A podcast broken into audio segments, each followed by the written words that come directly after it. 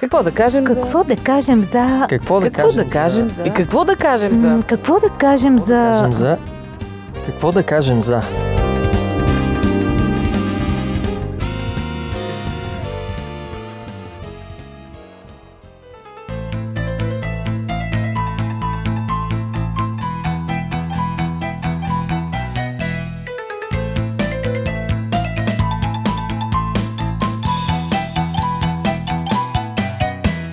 Здравейте, уважаеми слушатели! Аз съм Мира. Днес в студиото с Ради и Боби ще си говорим за четенето. Напоследък ми попаднаха две статистики, които така ме накараха да се размисля. Искам днес да ги коментираме. Първата е съвсем нови данни от миналата година. 37,8% от българите не са прочели нито една книга за една година. Мен лично тази цифра ме стресира. Според мен са повече. Еми, официално. 20% са казали, че имат между 0 и 10 книги вкъщи, а 10% нито една. Това са съвсем официални данни, там от е, Асоциация Българска книга, ако не се лъжа, Алфа Ресърчко е провела изследването. Според същата тази анкета, 5% от българите са прочели над 30 книги за една година. Тук нещо се оформя някакъв елит очевидно. И едно друго изследване ми попадна, в което се обяснява как хората четат в интернет, защото тази, тези данни за книгите доста полярни мнения събудиха. Едните викаха, ето, загиваме като нация, културата ни изчезва, неграмотен народ расте и прочие. От другата страна бяха тези, които казваха, е, голяма работа, вече информацията се получава по друг начин, стига с тия книги. Да, за четенето в интернет, процента го забравих за съжаление, но беше над половината. Четат само заглавията на статиите. И отдолу коментират. Стига толкова. Да, И то заглавието не те води към логическа верига. Нормално е да Е, уж разрушава. подсказва съдържанието на хората, без да прочетат, коментират отдолу. Коментарите издават, че не са чели. Искам и така да си поговорим, вие какво мислите, защото всички тук сме четящи плъхове. Що годе? Важно ли е Вече не. четенето наистина? Или тези 5% елит крещят само? Или пък а, издателската индустрия се страхува да не си изгуби клиентите и за това раздухва тази истерия? Еми, какво да кажа? Сега майка ми казва, че се е видяла с една приятелка и си говорили коя какво чете. Нейната приятелка над 60, дори може би към 70 плюс, казала, аз чета електронен формат. Е, лошо няма да е. И майка, лъж. Лъж. Но предполагам, че жената чете де и е удобно електронния формат и да, може би все пак повече хора четат. Не, то това няма значение, защото анкетата не е за това в какъв формат си е чел, а изобщо дали си прочел. По принцип има значение от гледна точка на това, че е по-удобно да носиш само една книга, Да, и Нали, вкъщи не трупаш джоба. купища. едно устройство и не трупаш библиотеката да събират прави да чистиш. Важно е да четеш. И интересно, че се продават много такива устройства, което означава, че все пак има хора, които четат. Наистина ли четенето отмира като дейност интелектуална и нещо ще го замести или няма ли прогноза? Не виждам да фалират издателства чак толкова много, пък все има книги книжарници се отварят. Така че не бих казал, че отмира, има си своята ниша. Но в голяма част от населението, за съжаление, Еми, само 5% Намалява, са да. прочели над 30 книги. Може би те изкупуват и държат издателствата все още. имам съмнение в тази статистика. Може би зависи и къде е правена, в какъв кръг хора сега. От моя кръг всички четат, само аз намалявам Само ти пишеш. Това е много зле. Не трябваше да То, го за съжаление, тези, които пишат, понякога не четат. Аз съм от тях. Нещо ще се случи ли според вас с хората, ако спрат да четат книги? Изобщо, независимо от формата. Ами то се случва вече. Какво? Оглупяват. А, искаш да кажа, че това води до оглупяване. Това води до сериозни ментални промени. Липсата на четене закърнява мозъка, според мен, и това се наблюдава в една голяма част от хората от населението, дето каза, четат само заглавията, дори нямат търпение да прочитат една статия спокойно. То в статиите вече отгоре пише време за четене 3 минути, време Да. за четене 4 минути. Явно хората за да, да се задържат Да, за да хората. се мобилизират, да издържат 4 Три минути. 3-4 минути. Имаше едно много интересно изследване или коментар, вече съм забравила, чето го някъде, че а, когато си чел различни книги, романи и четеш, ти в тези книги попадаш в различни слоеве обществени, в различни Светове. отношения, светове и ти по този начин ги опознаваш. И дори те те учат и на емпатия, и някакво познание за взаимоотношения, за свят, за...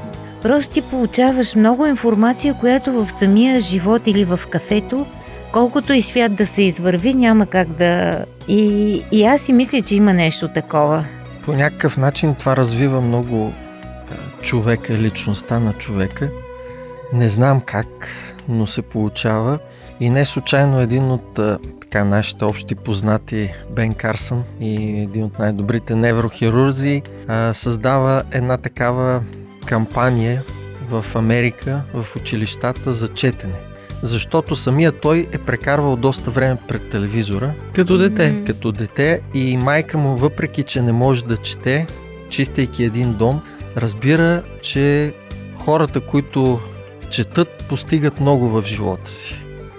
И тогава тя задължава Бен Карсън и брат му да започнат да четат сериозно. Да ходят в библиотеката. Библиотеката да вземат книги и им разрешава да гледат само по две предавания седмично.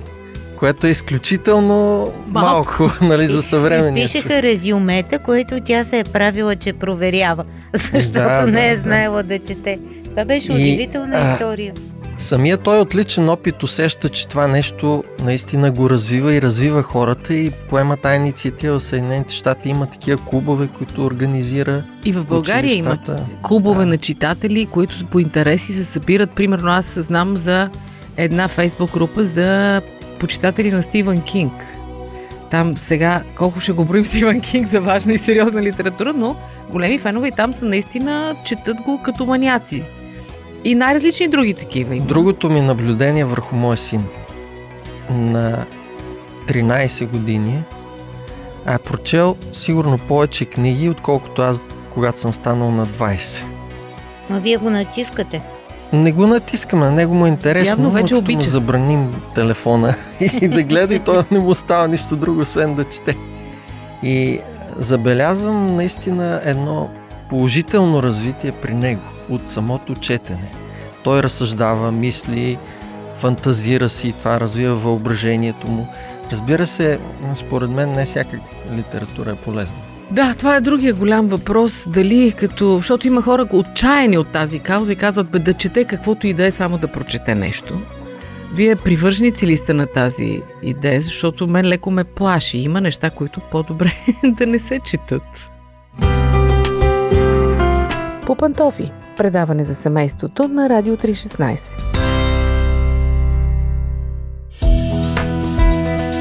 Вие слушате Радио 316. Продуцирано от Световното адвентно радио.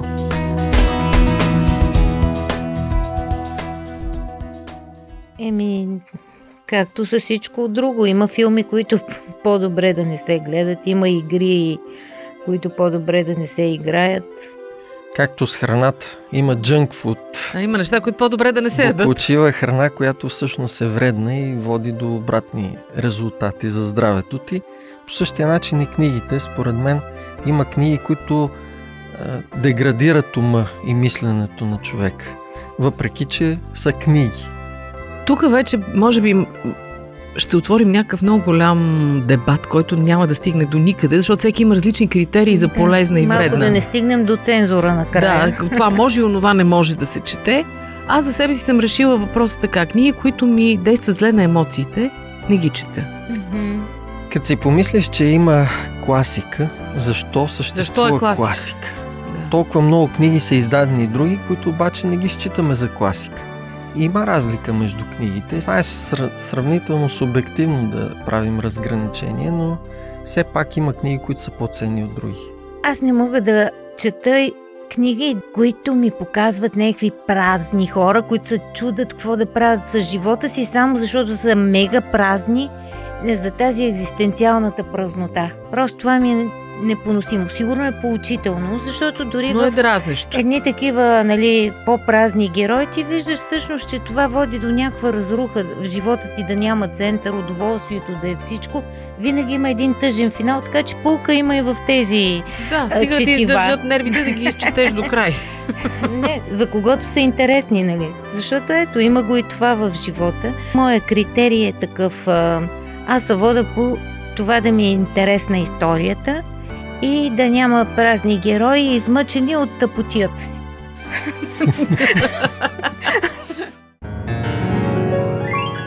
На мене ми е така един въпрос ме вълнува. Това дали ако ти не те е научил никой да четеш, да обичаш четенето, не да четеш, а да обичаш четенето, не си бил в такова семейство, това можеш ли сам да се научиш да го култивираш себе си, ако не обичаш да четеш по принцип?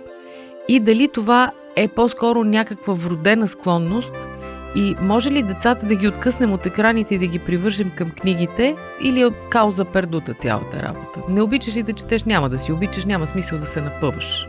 Има го този момент, според мен. Явно има хора, които трудно четат. Но пък си мисля, че като цяло всеки човек може да, да се научи да чете. Стига да попадне на интересни неща, неща, които го вълнуват, които го докосват лично него. И най-вече това, което е ценно за всеки човек, това е а, Библията.